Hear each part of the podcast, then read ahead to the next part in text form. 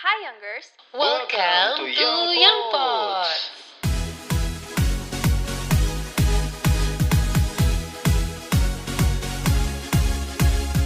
Hai, wah nggak berasa kita ada di penghujung tahun 2020 dan everyone welcome back to Young Pods, Youngers I'm into Young Young Jin. Ya. Jadi tagline itu kalau uh, saya bilang Youngers, jawabannya apa? I'm I'm into, into Young, Jin. Jin. Ya, karena tayangan ini mostly sih paling banyak ditonton sama anak-anak muda karena kita memang tujuannya adalah menginspirasi anak-anak muda di luar sana khususnya mahasiswa Universitas Negeri Gorontalo. Dan makanya sore hari ini spesial banget untuk para younger semua. Kita mengundang dua orang yang sangat berprestasi di Universitas Negeri Gorontalo. Dan saya rasa sebagian dari kalian sudah mengenal mereka apalagi yang jurusan uh, ekonomi dan juga farmasi pasti tidak asing dengan wajah-wajah mereka ini. Jadi kita langsung saja menyapa. Hai selamat sore Ali Selamat sore, Kak. Sore, Kak. Aan ya. Ini duo A Alin dan Aan. Gimana kabarnya hari ini kalian berdua? Sehat? Eh, Alhamdulillah sehat. sehat. Sehat. Udah makan belum? Eh, Tadi siang udah. Sudah tadi siang. Kode tuh ya, ya. Iya. Kode baru tadi siang makan. ya, tapi eh, emang sih di masa pandemi seperti ini penting sekali buat kita menjaga kesehatan. Apalagi Hmm. kalian berdua kalau nggak salah jauh dari keluarga, jadi kesehatan harus dijaga. Hmm. Sudah ada yang membantu mengingatkan? Kalau di belakang sana hanya beberapa ya, ada yang bisa saling mengingatkan. Oke, so youngers, uh, sore hari ini kita bakal sharing sama Alin dan juga Aan. For your information, mereka berdua ini baru saja terpilih menjadi duta SDGs Universitas Negeri Gorontalo tahun 2020 dan membanggakannya lagi mereka berhasil menang nasional. Aku sebagai uh, mahasiswa yang masih aktif ya, bangga sekali dengan prestasi mereka ini walaupun sekarang mereka baru semester 3 ya. Tiga. Uh, tiga. dan masih struggle dengan kehidupan kampus tapi mereka berdua membuktikan bahwa mereka bisa dan mereka mampu gitu dalam mengatasi permasalahan SDGs itu. Nah, penasaran SDGs itu apa? Nanti kita tanya-tanya langsung ke mereka yuk ya. Nah, jadi em, Alin sama Ani ini kan kemarin baru dapat juara dua ya soal eh, kategorinya itu penerapan eh, TPE, TPB, SDGs di tingkat nasional. Iya. Nah, gimana nih perasaannya? Ya. Sujud syukur. Senang sih. Senang alhamdulillah. Alhamdulillah. Tapi Syukur sih. nggak Cuman itu ya kan nggak pernah ngarepin sih sebenarnya nggak pernah berharap yang penting intinya udah berikan yang terbaik udah sih Berarti memang usaha itu tidak pernah mengkhianati hasil ya. Itu yang saya highlight dari motonya Alin juga ya. Kalau mau bekerja keras, ya usaha kita pasti nggak bakal sia-sia. Well, eh, jadi eh, sekadar informasi juga buat para youngers, eh, SDGs itu adalah singkatan dari Sustainable Development Goals. Dan ini merupakan acuan bersama yang terdiri dari tujuan-tujuan pembangunan berkelanjutan Terus ini diadopsi sama negara anggota PBB untuk membuat perencanaan pembangunan masing-masing dalam implementasi SDGs itu sendiri. Ditambah lagi peran seluruh komponen masyarakat benar-benar sangat diharapkan untuk bisa mewujudkan SDGs ini. Dan SDGs ini itu mencakup semua masalah yang memang jadi concern banyak negara. Salah satunya kemiskinan, kesehatan, ya, eh, kesetaraan gender, ya. Dan memang itu adalah isu-isu yang saya rasa anak muda juga harus wajib tahu dong ya. Bukan hanya eh, apa ya mereka orang-orang yang berkecimpung di dunia kesehatan atau di dunia ekonomi. Nah untuk Alin sama Aan sendiri nih ikut pemilihan duta SDGs kemarin ini eh, apa? Karena sudah riset sudah tahu duluan ada bakal ada pemilihan duta SDGs atau eh, apa ya tiba-tiba aja gitu langsung diajakin dosennya mungkin atau Hmm. gimana? eh, kalau saya kemarin itu sempat eh, dihubungi mendadak tuh, Mhm. dihubungi mendadak. Itu itu kan kemarin kan kalau dari beberapa fakultas itu memang mungkin ada ada yang punya sudah punya persiapan. Hmm. Kalau dari dari fakultas saya di, di FOK itu itu kemarin tuh mendadak juga seleksi tingkat fakultas itu Hmm. mendadak sekali. Ditelepon untuk mewakili tiap-tiap jurusan naik ke tingkat fakultas. Oh, Dan memang di sore hari itu dihubungi untuk naik di tingkat fakultas. Malamnya itu sudah seleksi lagi. Jadi memang tidak ada persiapan untuk siapkan program dan lain sebagainya. Wah, Memang terus? memang memang awalnya memang tidak ada persiapan sih sebenarnya. Abis dari tingkat fakultas itu ya kemudian naik di ke tingkat universitas. Universitas berarti ketemu sama jurusan-jurusan lain. jurusan-jurusan lain. Nah, kalau Alin tuh behind story di balik kamu ikut duta SDGs ini tuh gimana? Sebenarnya nggak pernah tahu sih kalau misalnya ada duta SDGs. Hmm. Katanya dari awal emang ada pemilihan duta kampus, tapi nggak pernah tahu tentang SDGs. Nah di telepon dosen hanya bilang minta dibuatkan sebuah esai. Oke. Ketika saya mau menyerahkan esai ini, Hmm. katanya ada eh, tahapan-tahapan sendiri, bukan kayak kayak gini. Dikasih lah panduan itu. Pas Hmm. saya baca ternyata ini tentang SDGs. Saya nggak tahu apa-apa. Maksudnya kayak ya iya sih, maksudnya eh, SDGs ini sudah lama, Iya, tapi kalau bagi seorang alin baru kali ini dengernya. Hmm. Di sisi lain pas begitu memang tidak ada persiapan sama sekali padahal di sisi lain masih mengikuti lomba yang lain tapi dipercayakan di situ langsung terbenak terbesit ya udah kalau saya dipercayakan apa yang saya bisa saya berikan yang terbaik. Di situ sempat ada adegan yang sebenarnya nggak enak sih karena Hmm.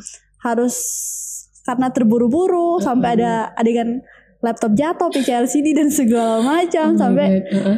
dan di situ diminta langsung dituntut untuk buat program apa segala macam jadi berusaha untuk gali informasi lebih dalam sih Hmm. ketika itu Wah, jadi perjuangan mereka untuk jadi seorang duta SDGs juga nggak gampang ya. Bahkan sampai ada drama laptop jatuh itu kalau saya udah radoi apa ya menyerah gitu. Wah gila laptop gue udah jatuh. Auto bu saya mundur aja deh. Ini kan nggak diganti dan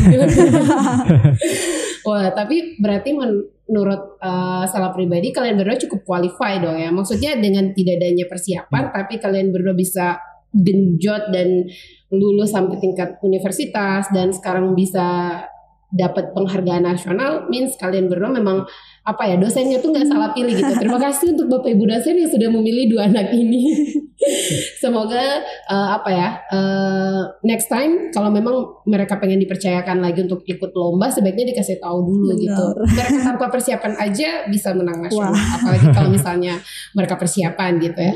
Nah terus em, kemarin eh, apa Alin konsentrasinya apa kan SDGs itu yang kayak selalu di-mention sebelumnya itu ada sekitar 17 kan Iya. dan literally itu banyak banget dan nggak mungkin semua itu cek dicemplungin dalam satu eh, apa ya proposal gitu. ya benar Kalau Alin dulu. Uh, kalau Alin kemarin ngambilnya tanpa kemiskinan Mhm. tanpa kelaparan terkait dengan gender juga Mhm. sama kesenjangan sosial Mhm. ekonomi ya jadi sesuai basic ilmunya Alin sih uh, terkait dengan ekonomi manajemen di sisi lain juga Alin melihat bahwa hari ini pun Indonesia tidak hilang dengan kasus yang mana atau uh, grafiknya masih kurang sih Hmm. untuk kita lihat bersama itu terkait dengan kemiskinan. Hmm. Alin condongnya kemiskinan karena apa? Karena bisa kita tahu bahwa ketika hari ini kemiskinan dapat dituntaskan, maka hal lain pun kesejahteraan hidup masyarakat pun uh, bisa lebih sejahtera gitu Hmm, dan hal-hal yang terkait dengan pendidikan apa segala macam itu bisa masuk di dalam situ. Iya benar. Nah, di situ juga fokusnya ke sumber daya manusia terkait dengan eh, gender ya kan. Hmm. Jadi yang sesuai survei yang kalian dapat bahwa eh, kepala rumah tangga perempuan di Gorontalo itu sangat banyak. Makanya memanfaatkan sumber daya manusia khususnya para perempuan atau kaum ibu Mm-mm. itu yang akan lebih condong kalian Hmm. ambil yaitu di mana kalian ambil kan eh, tema kemarin tentang SMP UMKM Mm-mm. sekolah masyarakat pelaku usaha mikro kecil dan menengah Mm-mm. orang-orang bertanya ini UMKM kan hal yang sudah lama Iya, kenapa kenapa nggak buat dengan yang baru?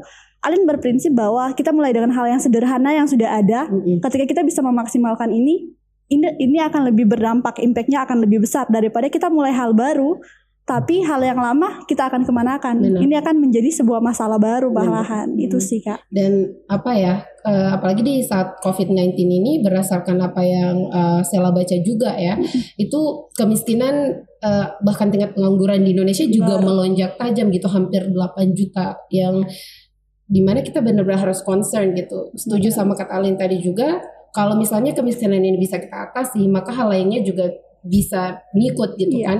Karena kemiskinan ini dampaknya ke kesehatan, Iya. ke pendidikan ya. Kalau I mean semua orang pasti merasakan itu gitu. Kalau mereka susah, sometimes mereka susah buat sekolah Iya. juga, mereka susah juga buat dapat eh, apa ya makanan yang sehat dan bergizi yang akhirnya ini juga jadi masalah di SDGs, SDGs lainnya gitu dampaknya. Terus kalau Aan gimana? Uh, kalau saya panjang ceritanya sebenarnya Uh-uh. karena memang awal-awal dari tingkat jurusan itu Hmm. kemudian tingkat fakultas kemudian naik ke tingkat universitas itu ada perbedaan dan perubahan-perubahan program yang sempat saya bawa Oke. awal itu memang awal waktu yang mendadak itu kemarin Mhm. tuh diajak dari tingkat jurusan ke tingkat fakultas itu itu awalnya saya mau concern ke di education di Mhm. pendidikan sebenarnya Uh, karena memang basic basic awal yang ingin saya mau bawa itu sebenarnya pendidikan Mm-mm. hanya saja karena mengingat memang saya awal basicnya kesehatan jurusan kesehatan jadi perlahan-lahan saya saya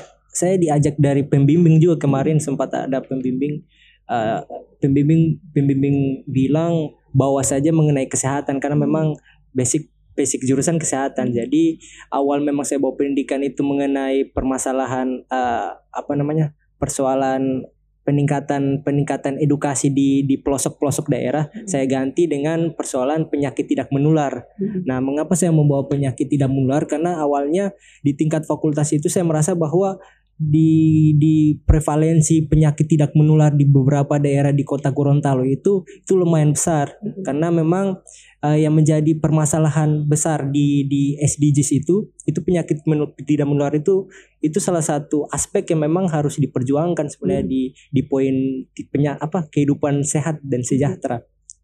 Nah, kemudian setelah setelah masuk ke tingkat fakultas, kemudian naik ke tingkat universitas, saya saya berencana mengganti ke persoalan stunting Hmm. karena memang stunting ini dia bukan hanya hanya masuk ke ranah kehidupan sehat dan penyak apa peny- kehidupan sehat dan sejahtera, Oke. tapi juga masuk ke poin tanpa kemiskinan dan tanpa kelaparan. Benar.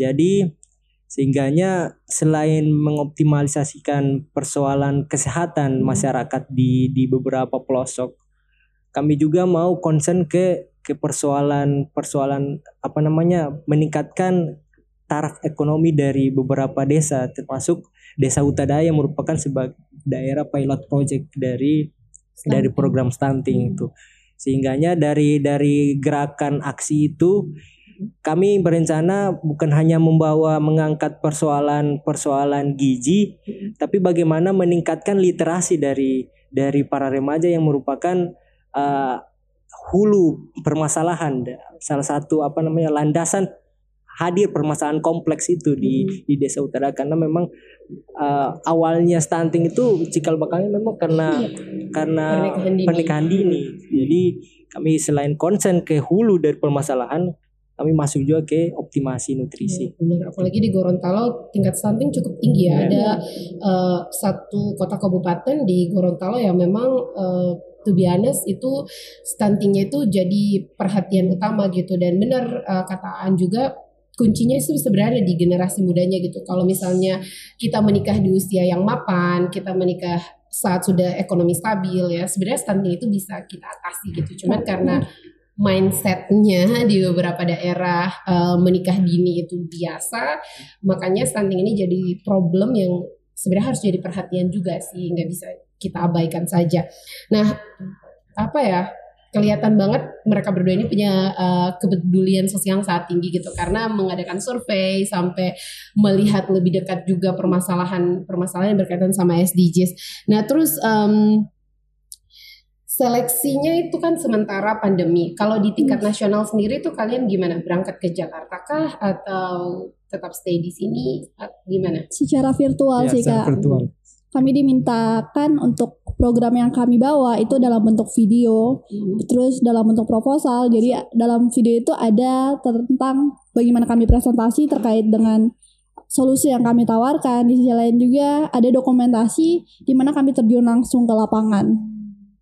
Jadi, jadi selain selain selain kan memang pada dasar pada dasarnya itu kan memang harus harus ada virtual presentasi kan. Hmm. Memang selain menilai presentasi itu bagaimana kedalaman kedalaman apa penerapan program dari dari SDG itu yang menjadi salah satu aspek penilaian. Penilaian utama ya. Iya penilaian utama. Jadi eh, apa ya istilahnya tuh kayak program yang kalian bawa ini cukup solutif atau enggak gitu Iya, buat benar. masalah SDGs-nya. Ya berarti well eh, apa ya kalau menurut saya pribadi cukup bisa eh, apa ya jadi satu solusi berarti ya tinggal kalian perlu menemukan pionir-pionir Ya. yang bisa membantu kalian gitu Tentu mewujudkan saja. solusinya. Nah kemarin saingannya tuh dari mana aja?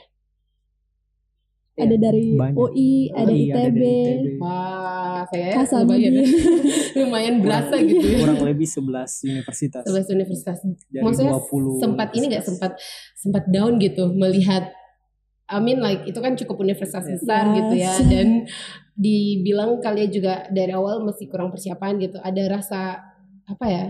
ya memang Kurang sejak memang Sejak dari awal Memang sejak tidak awal percaya sebenarnya. diri sebenarnya. sebenarnya dari awal tidak percaya diri karena memang tidak ada ekspektasi apa-apa Oh, ya untuk benar. menang atau juara di situ karena yang selagi kayak sam kayak Alin katakan tadi selagi kita berusaha itu itu yang penting kita sudah tunjukkan yang terbaik Yes. Ya berarti the memang eh, apa ya intinya kalau kalian lagi mengikuti sesuatu jangan terlalu berharap biar Ya, menang. benar. benar Soalnya Iya, kan benar kalian berdua kayak nggak menaruh harapan, tapi pada akhirnya menang juga sih. tapi intinya tetap kasih yang terbaik, Terbaik. Iya, itu siap, kuncinya. baik. Nah terus em, kalau misalnya eh, ini kan kalau nggak salah kemarin eh kemarin lagi emang kemarin kita ketemu. Pas tadi kan kita sempat ngobrol tuh, eh, kalau nggak salah SDGs ini, duta SDGs ini menjabatnya kurang lebih dua tahun. Dua tahun. Nah, kira-kira selama dua tahun ini apa nih eh, yang jadi eh, rencana kalian setelah terpilih dan dua tahun yang akan datang? Ya kalau apa? ya Aan? kalau dari kalau dari saya kan kem- kemarin kan fokusnya ada tiga Mm-mm. fokus utama dari program saya di tingkat nasional itu pertama bagaimana mengembangkan literasi dari remaja terkait dengan dampak stunting Mm-mm. kemudian mencegah stunting kemudian kedua itu mengenai optimasi nutrisi Mm-mm. jadi selain ada pengembangan literasi kesehatan remaja kami juga ingin fokus kepada concernnya ke gizi gitu Mm. kemudian kedua setelah gizi persoalan literasi yang sudah sudah mumpuni di di salah satu pilot project daerah tersebut kemudian optimasi nutrisi sudah sudah lumayan uh, apa tercapai beberapa target maka kita masuk ke tahap ketiga yaitu bagaimana uh, apa uh, mengsistematisasi itu ke dalam sebuah platform atau Hmm. dashboard dari jadi semacam kayak aplikasi gitu jadi yang bisa Oke. diakses oleh uh, seluruh masyarakat bukan hanya salah satu desa tersebut Hmm, desa pilot project see. Jadi, Jadi- orang bisa lihat gitu ya. Ya, jadi perkembangannya. 2021 mungkin kalau dari saya fokus ke ke bagaimana mengembangkan pionir-pionir, Mm-mm. mengembangkan agen-agen yang nanti akan turun bersama-sama dengan saya di proyek tersebut. Mm-mm. Nah, tahun 2022 mungkin masuk ke modernisasi. Hmm, Jadi penciptaan iya, apa itu aplikasi. aplikasinya itu Iya. ya. Well, kamu sudah punya salah satu resolusi dan di 2021. Kalau Alin sendiri rencananya gimana? Iya, lagi-lagi kalau misalnya berbicara program atau pelaksanaan secara terjun langsung ya se- sekalipun jadi seorang duta kita nggak bisa gerak sendiri. Jadi hari ini pun punya catatan mana kalau mana kita butuh orang-orang lain seperti dari pihak pemerintah untuk dapat bersini untuk dapat bersama-sama untuk Hmm. mewujudkan apa yang menjadi cita-cita kita bersama. Kalau Alin kan ta- diminta program dari 2021 sampai tahun 2022. Da- 2021 sampai 2022 itu pada tahapan awalnya Alin membuat itu perekrutan. Jadi Hmm. sebelum kita melakukan sesuatu kita evaluasi dulu observasi apakah yang dibutuhkan oleh tempat-tempat ini, apa yang dibutuhkan oleh pihak-pihak tersebut.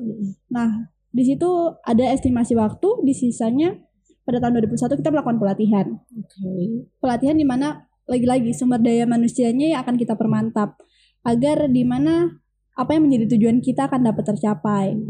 Terus selanjutnya itu kita melakukan eh, di mana mereka akan membuat produk. Seperti yang kemarin Alin mengambil salah satu desa di Bulango Utara, Desa Tuloa. Ini merupakan desa yang punya sumber daya alam yang cukup mengumpuni untuk kita bisa maksimalkan. Nah, dari situ orang-orang juga yang berada di tempat itu kita memaksimalkan dengan adanya sumber daya lokal, dengan sumber daya manusianya juga yang ada, kita memaksimalkan sehingga mereka bisa menghasilkan suatu produk yang bisa kita pasarkan tentunya. Nah, kenapa harus sampai dipasarkan? Agar ekonomi mereka kembali stabil Iya. dan Hmm. kehidupan mereka bisa kembali ke taraf di atas rata-rata. Di Hmm. sisi lain, seperti yang Aan bilang Hmm. tadi ter- terkait dengan modernisasi. Jadi kita melakukan tentang marketing digital. Hmm. Lagi-lagi kita kembali kita nggak bisa ketinggalan zaman Benar. hari ini. Hmm. Kita harus bisa balance dengan zaman yang ada Benar. tentunya. apalagi di era 4.0 ya kita Iya. nggak cuma bisa harus melek drama Korea atau melek boyband. Korea gitu kita juga harus melek teknologi gitu Iya. yang mau nggak mau sekarang apalagi di era eh, apa digital modernisasi seperti ini platform seperti itu tuh penting sekali Iya. gitu untuk pengembangan untuk biar orang bisa Iya. lebih kenal apalagi kan sekarang orang tuh malas baca koran Iya. malas malas nyari informasinya kan lewat eh, apa ya platform eh, selain media gitu Iya. kan jadi kalau punya aplikasi kan mereka tinggal cari Iya, tinggal, tinggal cari. ini tinggal apa ya login gitu nah em, cukup menarik sih sebenarnya tentang kalian berdua ini. To be honest, ketika mis, eh, kemarin mereka bilang bahwa eh, kita bakal ngobrol sih, ada satu hal yang sempat eh, apa ya, eh, bikin saya cukup kaget. Apalagi dengan usia kalian berdua masih masih muda gitu dan saya sebenarnya sempat misunderstanding sama Alin. Soalnya namanya Alin itu ada eh, ini ya for your information guys, itu namanya itu ada eh, titel di belakangnya ya. Jadi I was thought that kalau misalnya Alin ini udah lulus S2 gitu. Tapi ternyata itu adalah certified berkaitan public speaking Iya. dengan eh, apa satu lagi? NLP. Ah, NLP. Nah, eh, kalau public speaking mungkin banyak orang yang sudah tahu gitu ya. Dan eh, ini juga mungkin jadi salah satu kunci kenapa mereka berdua ini menang gitu. Karena public speaking mereka berdua sangat bagus. Dan kalau NLP sendiri, eh, Alin itu apa gitu?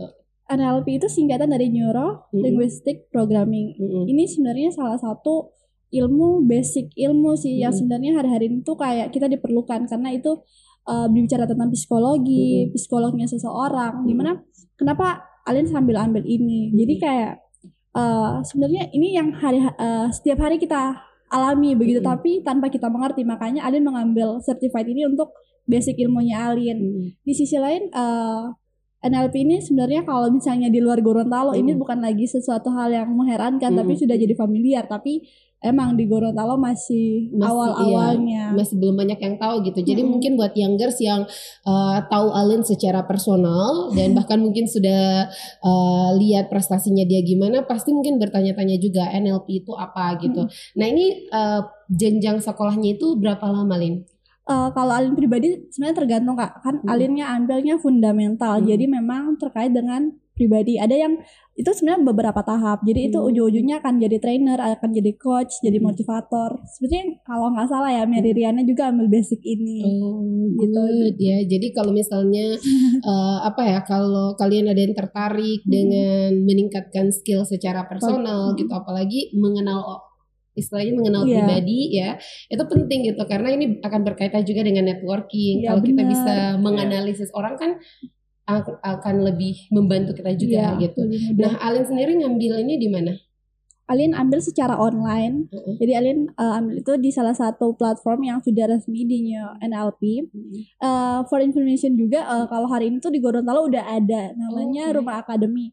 Uh, Alin juga berkecimpung di dalamnya. Oke. Jadi kami tuh di orang-orang di dalam Rumah Akademi ini sudah memiliki gelarnya masing-masing sebenarnya. Oh, oke. Dengan basic ilmu yang kita punya. Uh, dan kalau ini sebenarnya kalau NLP ini kita fokusnya kita praktekannya di public speaking. Di sisi lain juga di sisi marketing. Di mana eh, untuk menjangkau customer dan lain sebagainya sih kak. Hmm, jadi rumah akademi ini yang mendirikan kamu dan teman-teman. iya Wow, berarti kalau misalnya kalian tertarik ya Mm-mm. soal uh, NLP, kalian bisa langsung menghubungi Alin. Nanti uh, ka- bakal ada Akan juga di bawah ini. Iya, bakal ada juga kok Instagramnya Alin gitu. Jadi bisa kalian DM langsung kalau misalnya kalian tertarik. Karena uh, me personally berpikir itu sangat penting gitu ya. Iya. Apalagi ketika misalnya kalau kalian hanya kupu-kupu kuliah pulang kuliah pulang ya. Jadi sebaiknya mencari aktivitas yang uh, bermanfaat juga buat diri kalian biar bisa membantu skill Skill, kalian iya. juga dan bisa bantu personal kalian nanti. Nah, terus juga em, kamu aktif sebagai atlet bulu tangkis. Ah, Pernah. tangkis. Oh iya, pernah, oh, pernah ya. Dan membanggakannya lagi bahkan pernah juara juga juara tiga kalau nggak salah ya Iya. di event terakhir yang di Medan. iya Nah, nah, jadi selain eh, bekerja sebagai duta berkecimpung sebagai mahasiswa di salah satu jurusan di UNG, Ali juga ternyata punya bakat untuk memainkan raket gitu. nah kalau uh, bulu tangkis sendiri tertariknya kamu dari sejak kapan Silin? Alin tertarik dengan bulu tangkis itu sejak SD sih kak. Dari kelas 2 SD udah memang pernah ikut-ikut event udah sering latihan. Mm. sampai finally kemarin diberikan kesempatan untuk jadi pemenang sampai tingkat nasional sih. Sebenarnya ya lagi-lagi ada harga yang harus kita bayar di setiap benar. hasil kan. Eh, pengalaman kemarin saja pas ke tingkat nasional sama seperti hari ini mungkin nggak ada persiapan bahkan tidak ada ekspektasi apa pun di saat bermain pun cedera kuku kaki kecopot sampai segitunya tapi ya lagi-lagi kalau udah rezeki kan kita nggak ke mana ya gitu itu sih Tuhan. Heeh. Terus maksudnya eh, sekarang masih main lagi, masih aktif lagi sebagai atletnya, atau sekarang cuma ya yuk main yuk Iya, gitu. udah kayak gitu sih kak. Kalau memang ada yang pengen ngajak main, main. Tapi kalau untuk fokus lebih dalam, udah nggak terlalu dalam. Heeh, tapi kalau misalnya ada yang tiba-tiba diam, Alin aku mau kamu jadi personal trainer buat bulu tangkis mau nggak?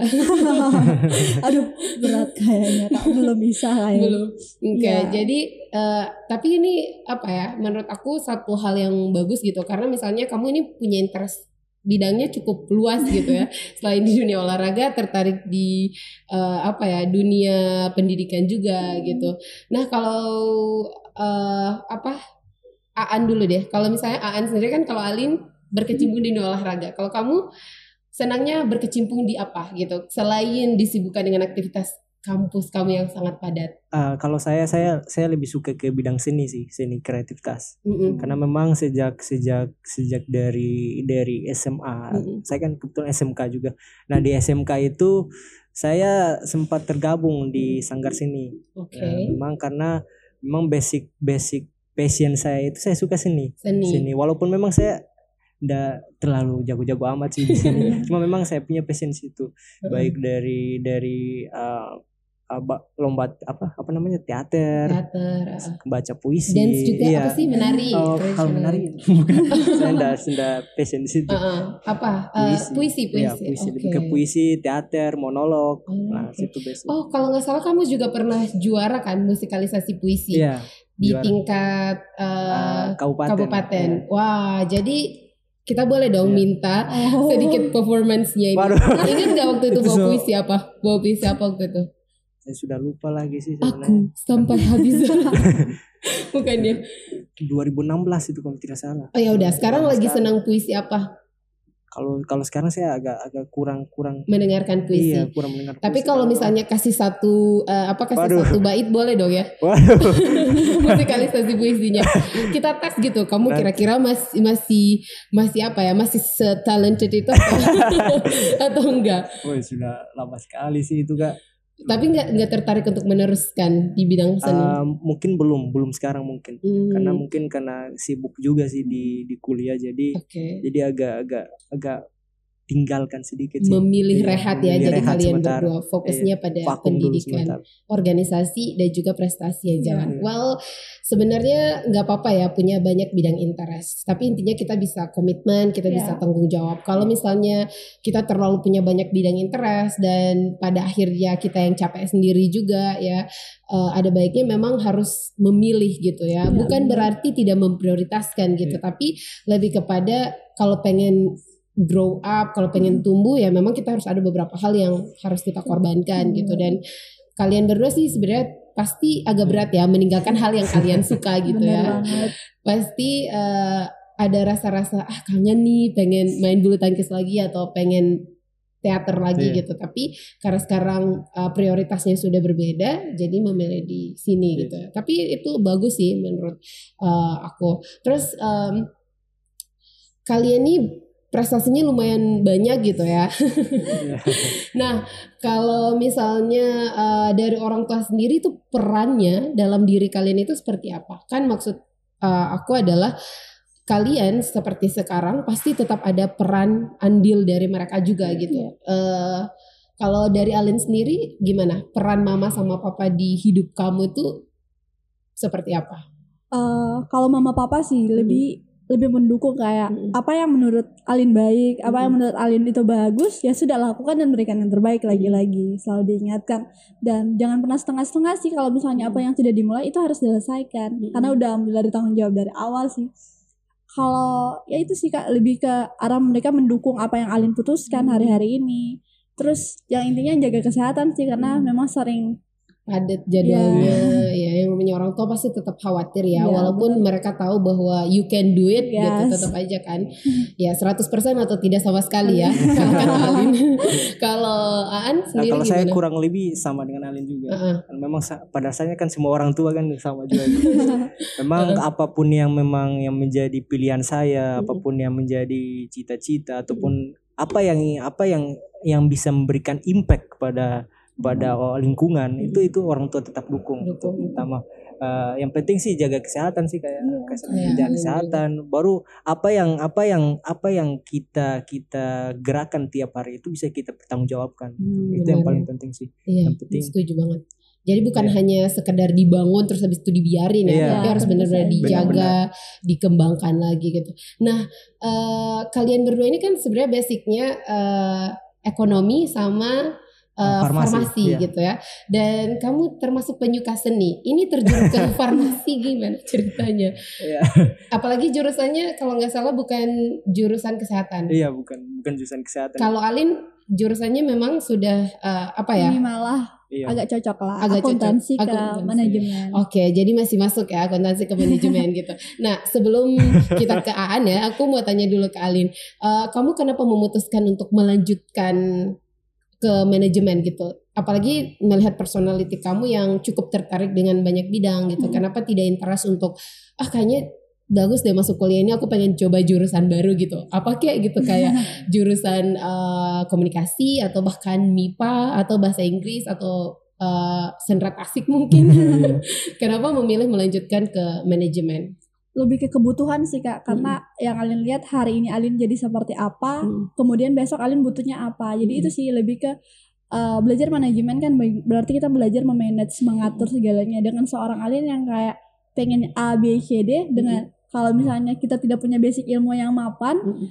otomatis kita akan Keteteran uh, gitu. langsung jadi nggak tahu ini mau ke mana gitu. Jadi Hmm. dengan basic ilmu yang ada alhamdulillah bisa diimplementasikan hari-hari sehingga bisa menghasilkan apa yang menjadi tujuan dari awal sih. Hmm, Great ya. Jadi itu tuh kunci utama. Jadi kalau masuk kuliah tuh jangan cuma karena oh ya udah deh gue ngikut aja gitu ya. Apalagi kalau masih diminta orang tua ya nggak apa-apa. Kalau cuma ngikut temen dong, nah itu bahaya ya. Kamu bisa saja tersesat dan Iya. nggak tahu jalan pulang. ketika hilang-hilang Iya. hilang apa ya motivasi Iya gitu bisa kan. hilang motivasi juga gitu. Apalagi kalau interestnya nggak di situ Hmm. gitu. Kalau Aan gimana? Emang apa ya? Emang kayak Alin misalnya meneruskan dari jurusan sebelumnya, tapi kan kamu bukan kesehatan. Iya bukan. Memang basic saya berlainan sih tidak tidak tidak tidak simetris. Jurusan sebelumnya apa? Jurusan sebelumnya saya kebetulan TKJ. TKJ. Iya, Berarti harusnya tuh lanjut kalau kuliah eh, seharusnya teknik teknik. teknik teknik, Teknik informasi, informatika uh-uh. atau sistem informasi. eh, eh. terus kenapa? Eh, Itu kan cukup cukup jauh gitu. iya, saya mungkin ke- kemarin sempat sempat sempat terjebak di zero condition sih sebenarnya. Hmm. Memang saya agak rada rancu gitu Hmm. kemarin itu. Karena memang dari kelas 1 SMK itu Hmm. sampai kelas 3 saya nggak sempat sama sekali pikir itu mau lanjut kuliah di jurusan apa. Jadi Hmm. akhirnya setelah pas pas sudah lulus itu agak bingung Mm-mm. kayak nggak kayak sama teman-teman lain tuh Hmm. so ada ada sepikir masuk mau jurusan apa kalau saya kemarin agak bingung jadi jadi apa yang apa yang apa yang akan saya jalankan itu semua memang diintervensi sama orang tua semua Mm. sih orang tua bilang masuk saja di jurusan kesehatan karena Uh-uh. mungkin memang eh, impact dari jurusan kesehatan itu hari ini lumayan besar Iya. Iya iya. Jadi jadi masuk saya jurusan kesehatan lapangan Hmm. pekerjaan luas dan lain sebagainya. Saya ikut-ikut. Tapi kenapa pada akhirnya farmasi kan jurusan kesehatan banyak kayak dokter Ah, bisa gitu atau keperawatan keperawatan. Karena gitu. kebetulan saya juga agak-agak takut dengan darah sebenarnya sih. takut dengan hal-hal yang begituan Uh-uh. sebenarnya. Jadi orang tua kasih tiga opsi. Oke. Eh, Aan boleh masuk jurusan kesehatan tapi masuk antara eh, farmasi, Mm-mm. kedokteran atau keperawatan. Nah sama sekali saya tidak ada minat di tiga-tiga itu sebenarnya. Kalau ditanya ya. Iya kalau di- ditanya. Cuma orang tua bilang kalau memang mau masuk jurusan kesehatan ambil saja di farmasi karena Hmm. memang situ tidak terlalu tidak terlalu hari-hari ketemu dengan darah. Darah. Memang. Iya benar-benar. Jadi saya ikut ambil Oke. farmasi saja. Jadi setelah ambil farmasi, saya kebetulan kan lulus SBMPTN. Mm-mm. SBMPTN itu ada dua opsi kemarin. Nah, dua opsi itu saya pilih farmasi di, di pilihan pertama, di Hmm. opsi pertama. Karena saya memang rasa saya tidak akan lulus. Oke. Karena bukan basic saya di situ. Oke. Nah, saya pilih di opsi kedua itu sistem informasi karena memang Oke. basic saya searah. Harapannya ditaruh Harapannya di Sistem situ informasi. sistem informasi karena memang mungkin oh lulus pasti di sistem informasi. Sayangnya kamu selalu Sayangnya. bertemu dengan takdir. Iya, Jangan takdir. berekspektasi ya. Iya, jangan berekspektasi. Akhirnya eh, syukur lulus di situ walaupun memang bukan minat saya Mm-mm. sebenarnya. Eh, ya, situ. Dan sekarang sudah semester 3 gitu. Sekarang, Oke, semester tiga. Eh, ini cukup menarik ya karena kalau Alin sendiri memang dari sejak sekolah dia tuh udah tahu gitu lanjutnya ke mana. Sementara kalau Aan nggak kepikiran sama sekali. Iya. Well, I guess ini juga yang biasanya dialami oleh para youngers ya. Iya. Ketika kalian mau masuk kuliah, kalian pasti udah kepikiran ah kayak gue bakal lanjut di sini nih karena interest gue di sini. Atau ya udah deh ikut mama papa aja gitu. nah kalau mungkin kalau ke Alin masuk manajemen nggak disesali pastinya ya karena dampaknya udah berasa sampai Iya. sekarang gitu Udah ya nggak terlalu bahkan nggak nggak ada keinginan untuk pindah jurusan nggak mungkin. ada. Nah kalau Dian sendiri kamu pernah nggak kepikiran menyesal? Eh, kadang-kala kadang-kala ada momentum-momentum di mana kadang saya mungkin karena ja- apa masuk ke posisi jatung Mm-mm. jatuh paling di bawah jadi kadang-kala saya muncul mindset mindset itu ketika saya sendiri Mm-mm. lagi mungkin tidak berkerumun tidak berkumpul dengan teman-teman Mm, muncul penyesalan gitu. kenapa? Kenapa? Kenapa anak ambil jurusan farmasi gitu? Tidak, bukan bukan bukan tapi tipe ini bukan tipe ini. Dalam hati dalam hati. Bukan ngapain tipe ini iya. Pindah saja pindah saja. Karena daripada menyesal di di Nanti. step nanti Mm-mm, misal karena benar. memang bukan passion kan.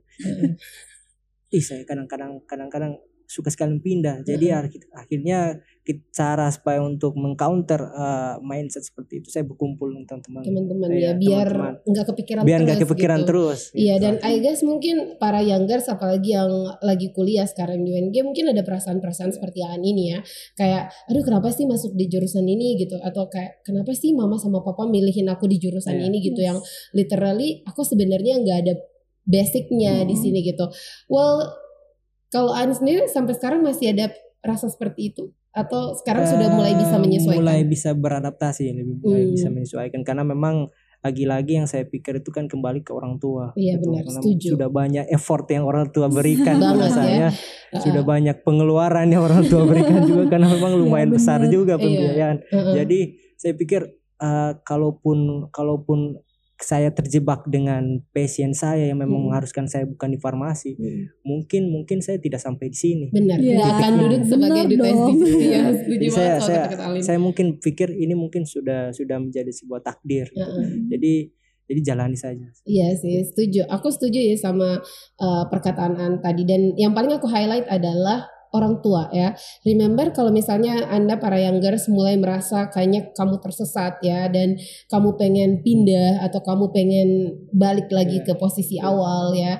Ingatlah selalu orang tua kamu yang sudah mengorbankan segalanya buat kamu gitu ya. Mereka membiayai pendidikan kamu, ngasih semua yang kamu mau, itu pasti butuh effort juga Yes. dan kamu nggak tahu pengorbanan mereka gitu karena Iya. nggak mungkin orang tua kan cerita Iya. nggak cerita kan iya Uh, betul. jadi instead of menyesal kenapa nggak keep going ya Iya. kayak Aan atau Alin lakukan gitu menyesuaikan dan jangan menyesal itu gitu loh pada akhirnya walaupun kalian tersesat ya anggap aja itu sebagai buah uh, apa ya pahala kalian gitu buat Hmm. orang tua at least kalian mendengarkan mereka do your best selesaikan kuliah kalian dan setelah itu Hmm. kalian bisa pilih Pilih, interest kalian Hmm. gitu ya jadi jangan terlalu apa ya istilahnya uh, Terpuruk lah. Iya terpuruk Terpuruk. bener banget ya.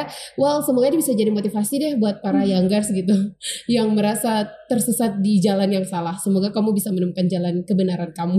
Iya. Oke, well um, Alin dan juga eh, Aan ya. Nah kalau sekarang misalnya eh, kalian eh, apa ya banyak organisasi nih ya eh, prestasi juga jalan gitu dan kalau nggak salah kalian ini aktif sebagai anggota, aktif sebagai Iya. founder juga. Iya. ini kalian mem- apa ya menyeimbangkan waktunya tuh gimana gitu apalagi di saat kalian tuh masih semester 3 ya Hmm. which is oh my god itu mata Iya. kuliahnya lagi banyak banyak, Banyak banget ya banget. apalagi di saat covid seperti ini yang sometimes dosen harus ini tugas dari Tugasnya. saya Iya. gitu Ah, nah bener banget. itu balancing dari kalian gimana Alin dulu Kalau Alin sih pakai sistem penting sama nggak penting. Jadi dikala kita ketemu sama hal yang penting dan itu memang genting, Mm-mm. itu kita langsung action. Ketika kita ketemu dengan hal yang penting dan nggak penting, itu bisa kita delegasikan. Dan ketika itu nggak penting dan nggak genting, otomatis kita eliminasi. Alin Mm. pakai sistemnya prioritas, di mana ya, ibarat sebenarnya sering ketemu sih kayak hari ini tuh Alin masuk kampus untuk kuliah dan di saat yang sama kita dituntut untuk hadir di sebuah rapat Mhm. misalnya.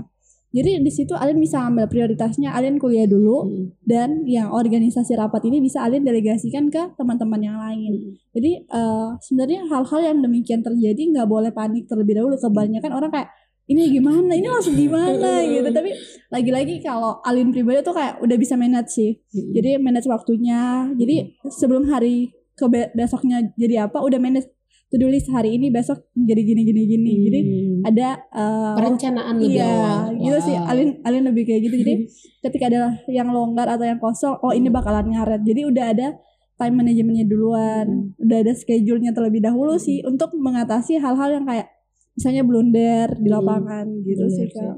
Wah itu penting tuh ya, apalagi buat kalian yang lagi dilematis, apakah aku harus ikut organisasi atau kuliah aja? Well sebenarnya dua-duanya penting ya, Iya. karena uh, kuliah itu bisa menambah skill kemampuan Hmm. bidang ilmu yang lagi kamu Mhm. jalani gitu, dan organisasi ataupun uh, istilahnya kompetisi ya, itu benar-benar sangat akan membantu kamu Membantu untuk banget. Iya. tumbuh gitu. Yes. Apalagi setelah lulus kuliah kan nggak mungkin kita cuma di rumah aja kan. Bener kita harus banget. ketemu orang banyak ya. Jadi mumpung masih kuliah, explore bidangnya itu lebih banyak. Jadi harus benar-benar dimanfaatkan dengan mungkin solusi dari Alin tadi ya. eh, penting nggak penting, terus eh, prioritas ya. Iya, Eh, eh, kalau masih bisa di apa didelegasikan nggak harus kita memaksakan Iya, diri. Oke, kalau Aan gimana? Ah, Soalnya kamu juga rada-rada apa nih, rada-rada hektik gitu ya iya. jadi founder, jadi ketua, jadi wakil ketua, Iya. terus kuliah juga, apalagi sekarang dua-duanya jadi duta STG ya. Gimana Iya. tuh ngurus waktunya? Ah, kalau saya lebih ke membagi skala prioritas. Mm-mm. Ya, kurang lebih ketika saya lihat eh, di mana schedule yang pada hari ini dan pada hari besok itu kira-kira mana yang akan bertabrakan. gitu. Mm-mm. Jadi saya sudah bagi duluan sejak semalam kayak Alin bagi to do list. Kemudian dari situ saya bisa prediksikan kira-kira pada pada pada jam mana gitu ini akan bertabrakan. Jadi saya Hmm. sudah bisa persiapkan saya hadir di sini dulu atau Hmm. di sana dulu atau pada event ini dulu. Event sana Butuh manajer nggak Iya. kalian berdua? Ah, seharusnya sih ada. Cuma memang itu itu bagian dari manajemen kehidupan sih Iya, kalau iya. menurut saya. Jadi Proses. Ah, saya iya proses. Jadi ketika ingin membagi waktu antara organisasi, Mm. kemudian bagi waktu tentang ah, kuliah, kemudian kehidupan personal. Jadi kurang bagaimana dari kembali ke pribadi masing-masing. Bagaimana dia bisa membagi mana yang dulu, mana yang jadi prioritas lebih dulu. Mm-mm. Ah, itu yang akan dia. Hmm, that's great ya. Jadi intinya skala prioritas Iya, lagi-lagi iya. dan kalau eh, apa ya yang aku dapat dari mereka berdua ini, mereka berdua ini perencanaannya ini sangat bagus sekali gitu. Jadi nggak cuma apa ya istilahnya, wah besok gue ada meeting nih, ya udah cuma gitu aja gitu. Tapi mereka benar-benar menulis dan melihat time-nya gitu. Oh di sini gue bakal tabrakan gitu. Jadi minta Hmm. yang lain ganti Iya. gitu ya. Jadi sebenarnya sih semuanya itu bisa kita, Simple. iya Iya. simple, bisa kita atur Iya. gitu selama sebenarnya kita mampu me- Hmm. apa ya menyusun schedule-nya itu sendiri gitu bukan hanya oh besok gue ada meeting di sini besok gue harus ke sini cuma di pikiran aja gitu ya jadi well itu semoga bisa jadi salah satu solusi untuk kalian yang dilematis ya menghadapi kuliah atau organisasi kuliah atau prestasi gitu karena eh, satu hal dari saya ya kuliah itu nomor satu gitu Iya. di atas apa pun itu yang harus kalian Iya. uh, jadikan prioritas utama apa pun Benar. itu alasannya gitu ya kecuali kalau misalnya di kuliahnya masih bisa dilonggarkan gitu kalian uh, diizinkan untuk pergi Hmm. misalnya ya nggak apa-apa gitu tapi remember itu harus tetap jadi your top priority gitu karena di situ nggak cuma hanya ada kamu tapi ada harapan orang tua Banyak. kamu Iya. juga Iya. di situ ya jadi bayangin kalau kamu datang ke kampus terus cuma leha-leha Iya. nggak nggak sem- nggak apa ya nggak eh, istilahnya nggak ngerjain apa pun ya kasihan orang tua kamu yang berharap tinggi Iya, dan besar betul. untuk kamu gitu ya so para youngers untuk kamu yang lagi eh, di Posisi. apa ya di posisi dilematis ya bingung juga ya tetap semangat intinya ya nggak akan ada masalah nggak ada jalan keluar Iya, ya. tentu. pasti ada solusinya ya nah kalau misalnya eh, melihat dari track record kalian berdua kalian berdua ini eh, berprestasinya sudah dari kecil kah atau nanti saat sudah mulai SMA kayaknya kepikiran gue harus kayak gini nih atau aku harus kayak gini nih nanti di masa depan Aan Oh, ya. nih. Baik kalau dari saya saya kalau saya sejak dari eh, SD sebenarnya sih. Mm, Dari SD memang punya passion eh, selain selain fokus di akademik, mm, saya juga ingin fokus kepada hal-hal yang memang merupakan passion saya. mm, Kalau passion saya lebih ke seni, berarti saya sejak SD itu sudah lebih berfokus selain saya mengembangkan akademik saya, Hmm. nilai akademik uh, saya di tiap-tiap apa namanya, tiap-tiap semester. Saya juga di sisi lain mulai fokus kepada apa kayak les-les, Hmm. les-les ini.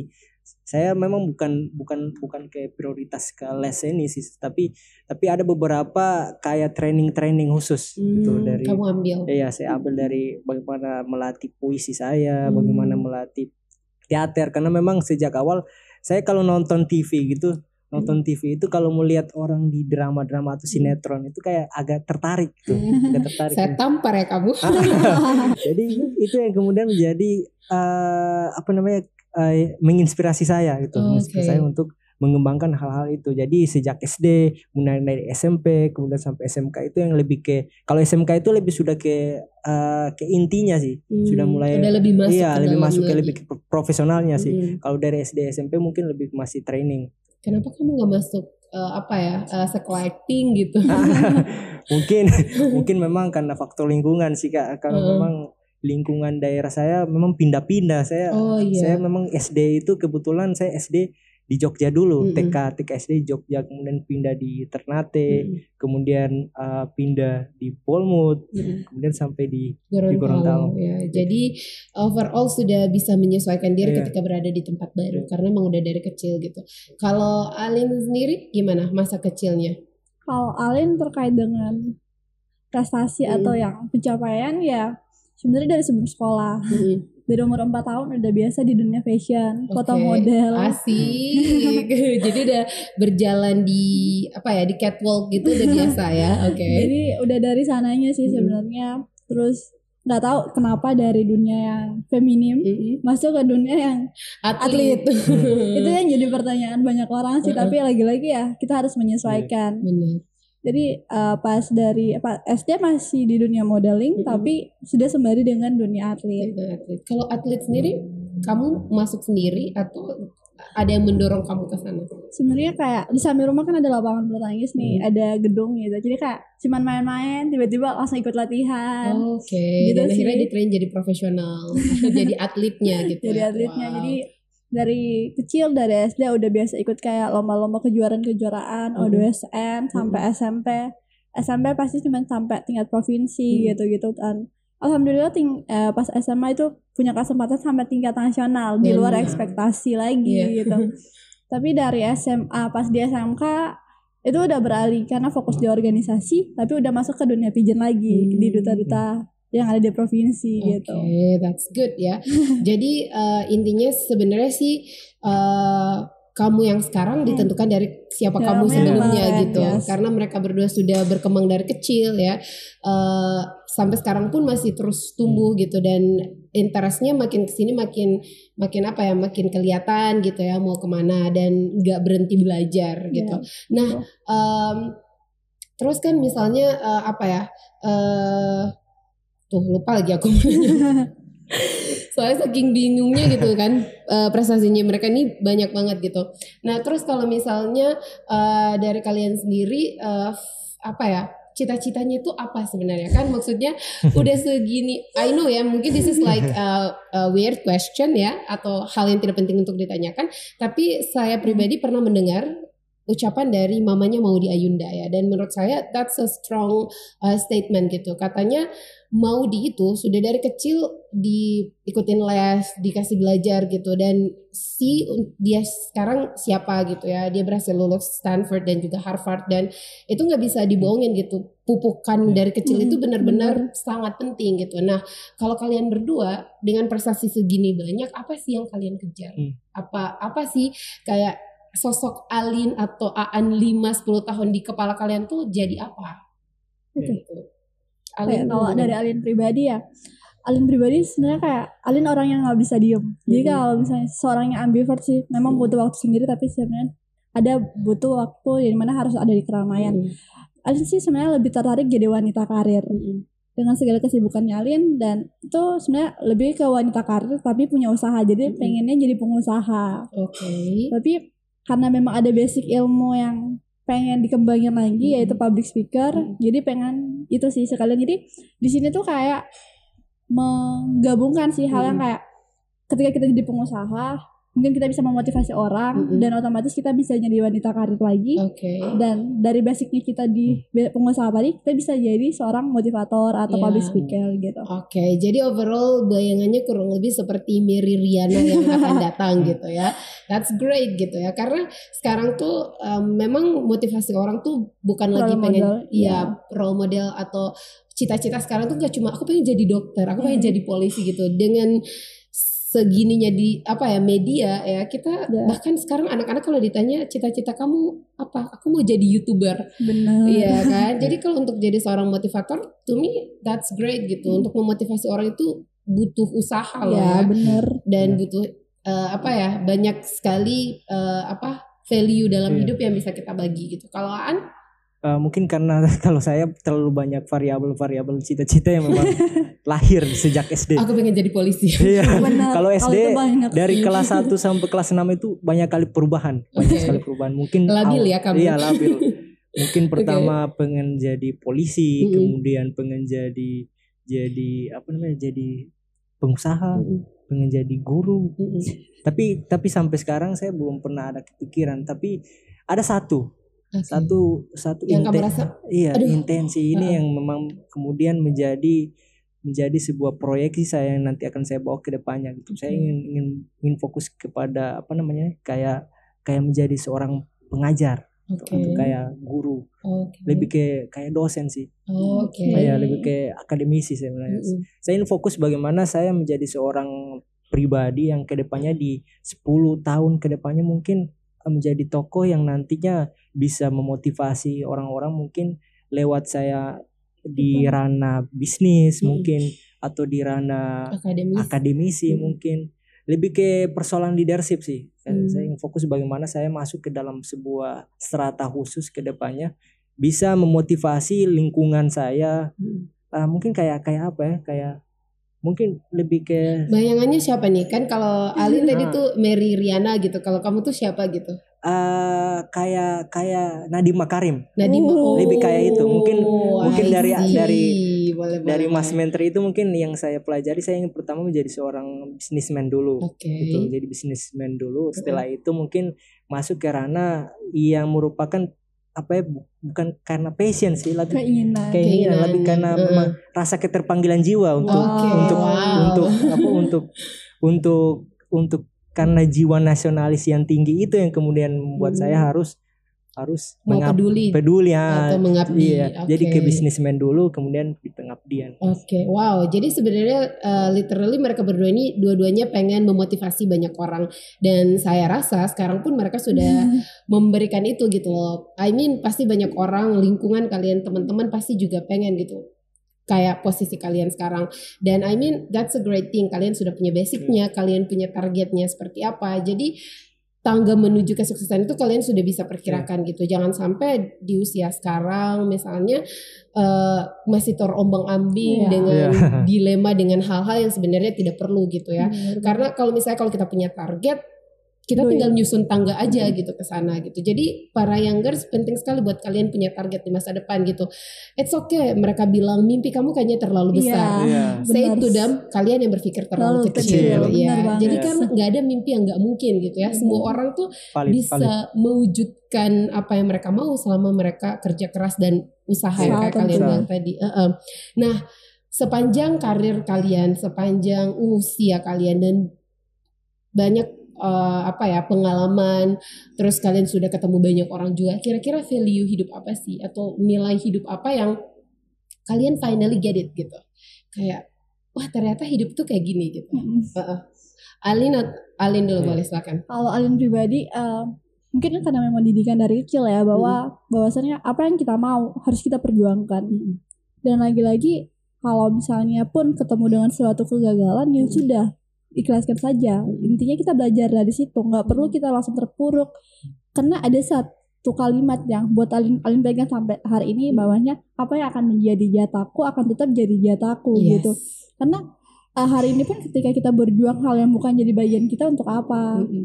dan kalian percaya bahwa nggak ada yang ya nggak ada yang kebetulan yang terjadi di dunia ini karena semua atas seizin sang pencipta Yes. sehingga sekalipun kita di posisi paling bawah di posisi paling kelam bahkan atau terpuruk itu ada maksud Tuhan di dalamnya Yes, di mana everything happen for a reason yes gitu. semua itu dibuat untuk melahirkan apa membuat kita ke suatu tempat di mana itu menuju kebaikan gitu. Nggak Mm-mm. perlu nggak perlu terlalu menyesal dengan kegagalan nggak perlu terlalu berbahagia dengan hari ini yang kita dapatkan tapi karena hidup ini akan terus maju gitu. Nggak akan Mm, berhenti sampai hari ini. Jadi itu sih yang Anin dapat bahwa nggak perlu terlalu seneng nggak perlu terlalu sedih Iya. dan maju terus Iya, life must go on ya. Jadi Yes.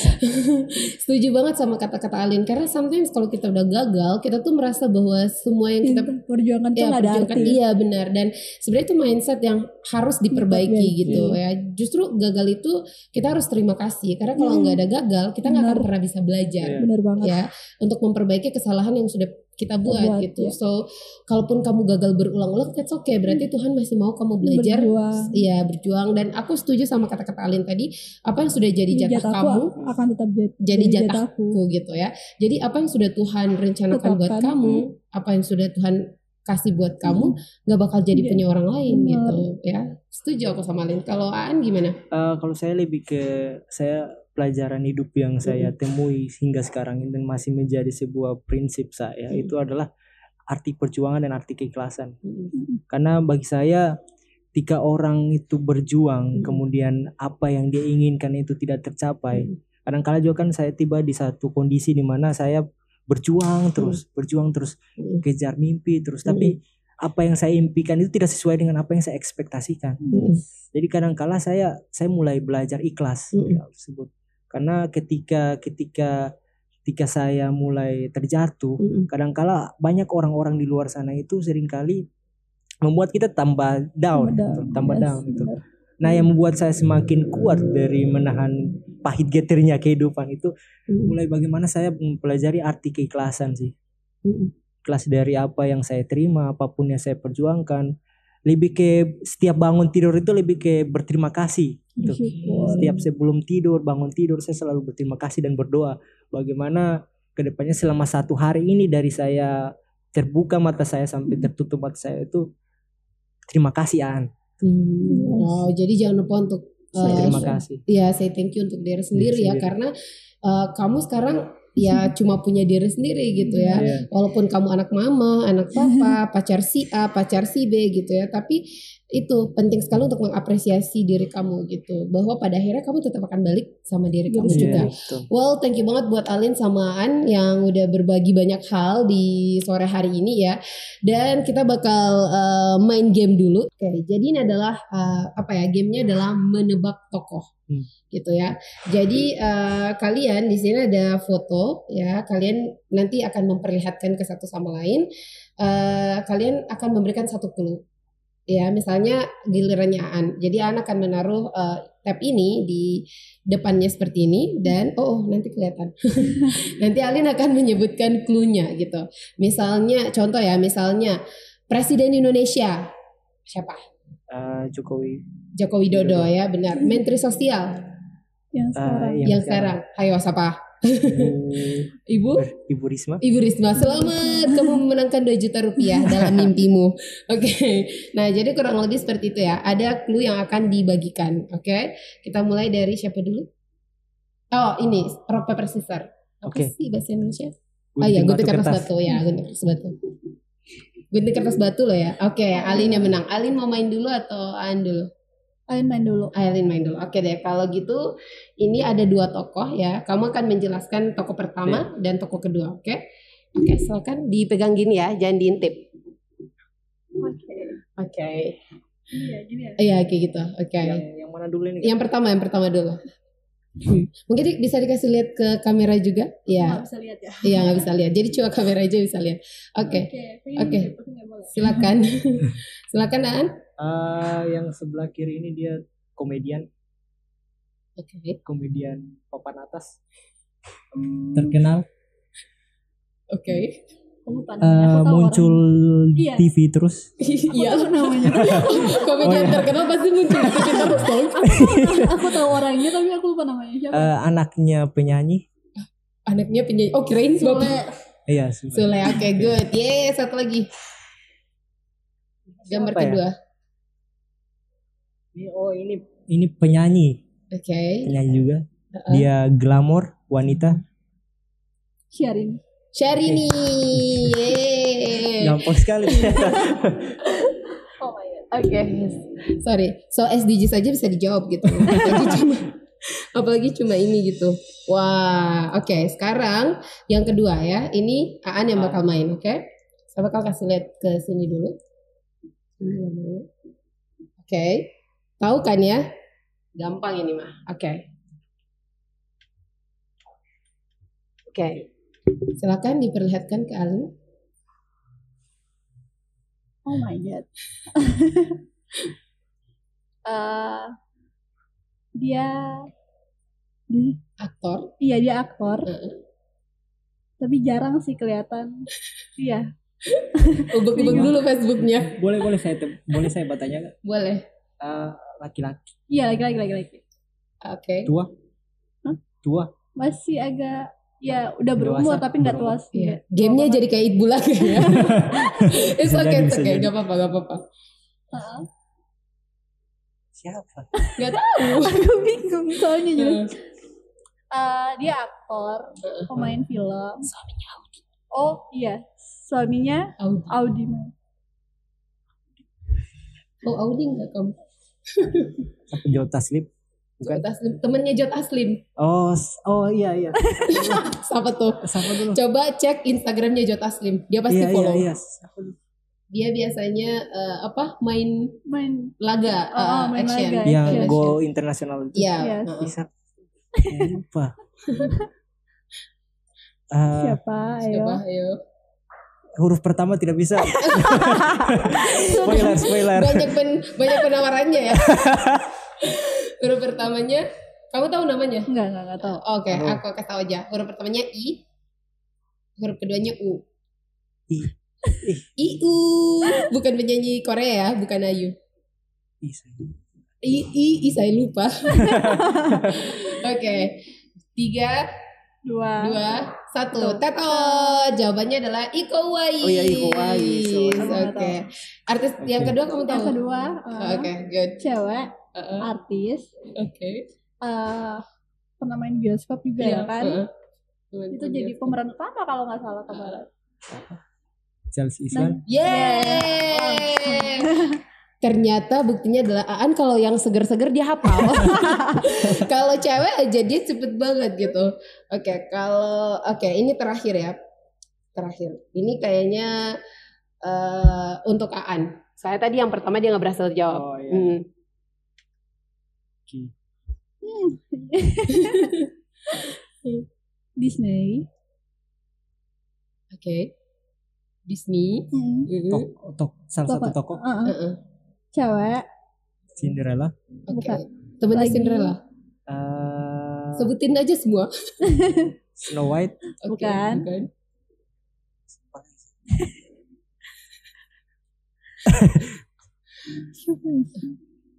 Saya agak kurang Filmnya booming. Heeh. The live action. Oh iya, siapa? Cause someone Itu itu tolong dikat ya. Suaranya nggak bagus. Coba. Eh, Ayo. lagi, lagi apa? Eh, pen- lagi, pendekar spoil. perempuan. Iya pendekar Ah, perempuan. Oh, pendekar perempuan. Ah. Oh iya yang yang pakai baju merah. Iya, siapa tuh? Wahai kamu perempuan berbaju merah. Siapa? Siapa itu? Ada yang di balik layar. Eh eh siapa itu? Namanya dari M. Udah ya, clue-nya habis. Tadi susah permintaan Iya. awal ya. Lagi deh kena huruf kedua. Jadi diminta huruf kedua. Huruf kedua. U. mu. Mu. Mu.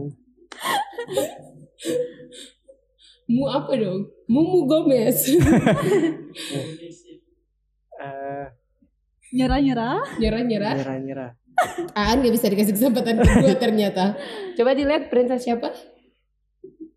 Oke, younger sini siapa? Mu Mulan. Princess Mulan ya. Mulan. Oke, thank you so much buat Alin sama Aan sore hari ini udah berbagi banyak cerita soal kita. Kita juga udah main game tadi ya. Eh, walaupun memang aku akui soalnya agak susah. soalnya susah kayaknya, Eh, eh, bingung ya.